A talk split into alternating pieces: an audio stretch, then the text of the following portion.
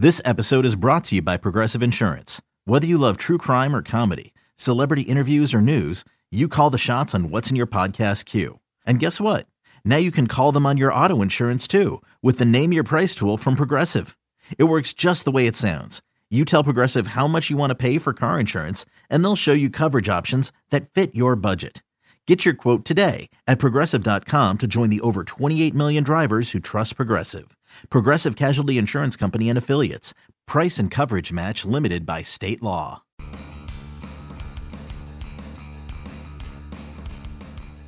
You're listening to MLB.com Extras, brought to you by MLB.tv. It's baseball everywhere. We're talking Rays baseball today with Bill Chastain, our Rays reporter, as it's Matt Wehmeyer pinch hitting this week for Tim McMaster. And Bill, it is hard to believe what 2016 is about to come to a close. 2017 is right around the corner. Difficult season for the Rays in 2016. That's no secret, but they did have some exciting moments, some walk-off wins, and some things that stood out to the fan base. So to you, let's start off with some of the bigger wins for the Rays in 2016. What really stands out to you? Well, there was first off, there was when they scored, I believe they were up in Toronto, and they scored 31 runs in three games. And that was in May. I believe it was around the middle of May. And basically that told me that they were going to be a really offensive club this year, although that offense a lot of times didn't translate to consistency. So they would score a lot of runs maybe, but, you know, you kind of get the feeling about a team early on when they're losing some close games, and then the wins they have are lopsided, and the tone for the season kind of got set that way. So I think that three-game series against the Blue Jays, where they scored the 31 runs in three games, really kind of was a microcosm of the season. Yeah, I would agree that this Rays team would show. They'd show flashes, like you alluded to. They had those three games in Toronto. They averaged more than 10 runs a game, and you saw what kind of a lethal offense they could have. But then, like you said, that was offset by the narrow losses, and it kind of went, back and forth all season long for the Rays in 2016. But like you said, when they were on, they were certainly a pleasure to watch.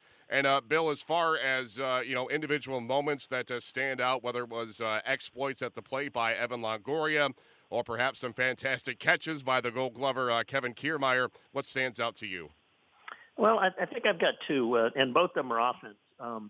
One of them was Tim Beckham. I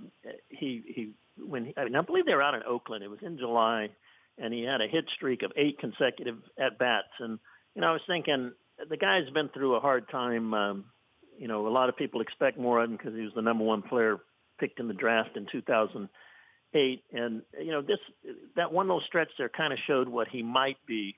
I know he's getting older, but I still think there's some talent in there, and that little stretch kind of showed what I think he's capable of. In fact, he even played some first base during that run. And then the other one I think would be a game at Fenway Park, and Luke Maley hit a game-tying home run, and then I think it was around August 31st, and then Evan Longoria came back and hit a solo home run in the 8th, and the Rays took a 4-3 win over the Red Sox at Fenway, and to me, it was just like, it was nice to see the kid, Maley, hit the home run, particularly since I think his in-laws live up there and are Red Sox fans. And then on top of that, what Longoria did, he just came through all season, and that was just another moment for him. Yeah, I was going to say with Luke Maley, with the in-laws, being Red Sox fans, was that awkward for him and the wife, or how did that all sort itself out? I think he's converted a lot of them, at least when they play the Rays. Yeah, it sounds like he would. I mean, family comes first, obviously, other, over fandom. So I would hope that's the case for Luke Maley. And like you said, Evan Longoria, was just so consistent all season. Is he a guy that, I don't want to say Rays fans, take for granted, but because he's been so consistently excellent for so many years, say for a 2015 season that was a little beneath his standards, is he a guy that's, for all the uncertainty with the other position players and maybe with the pitching that, that's the one guy you look to is that's our rock, that's our foundation, and there's never any concern with a guy like Evan Longoria, even as he enters his 30s here? Well, again, his professionalism is just, really high. And I think back about the last game of the season, the Rays, and I can't remember if they were tied or losing at the time, but they're playing at Texas, and I believe it was hot, and the game ended up going into extra innings. It was the last game of the season to finish, I believe.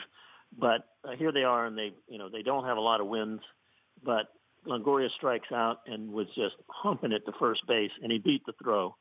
And a couple of guys on the bench after the game said, "Man, you saw that?" And it's like, we're going to win this game. You know, if your guy who's, you know, your best player is out there hustling like that, you know, you don't have any excuses. That's a great point. You know, it's easy to see a young, unproven guy do something like that, but for Evan Longoria, he's established, he's a star. What more does he have to prove? And for a guy like that to hustle down to first base on, like what you said, it was a sweltering night in the, you know, deep in the heart of Texas, that really says it all. That sums up Evan Longoria quite nicely. And that also sums up this podcast to wrap up 2016. So, Bill, we thank you for the time, and we will do it again after the new year as we gear up for the 2017 season, which is really not that far away. That is hard to believe. Bill Chastain, our Rays reporter, joining us here today. In the meantime, it's Matt Wehmeyer signing off for MLB.com Extras, Tampa Bay Rays. MLB.tv Premium, the #1 live streaming sports service, is celebrating 13 years. Watch every out-of-market regular season game live or on demand in true HD. Real-time highlights, live look-ins, pitch tracking widget, and more. MLB.tv Premium includes a free At-Bat 15 subscription. Watch live baseball on over 400 mobile and connected devices. Watch at home, in the office, or on the go, every night, on every device. Blackout and other restrictions apply. Visit MLB.tv for details.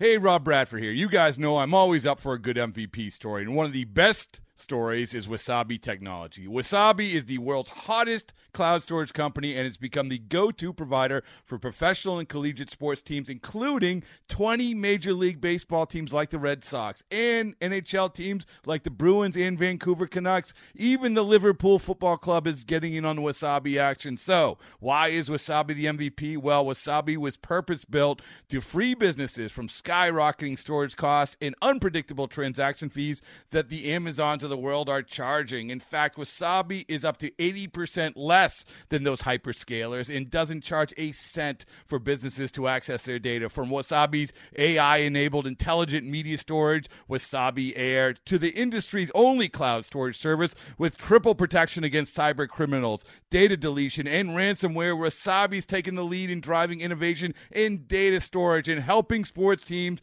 to unleash the power of their data. Wasabi, another Boston-based championship team.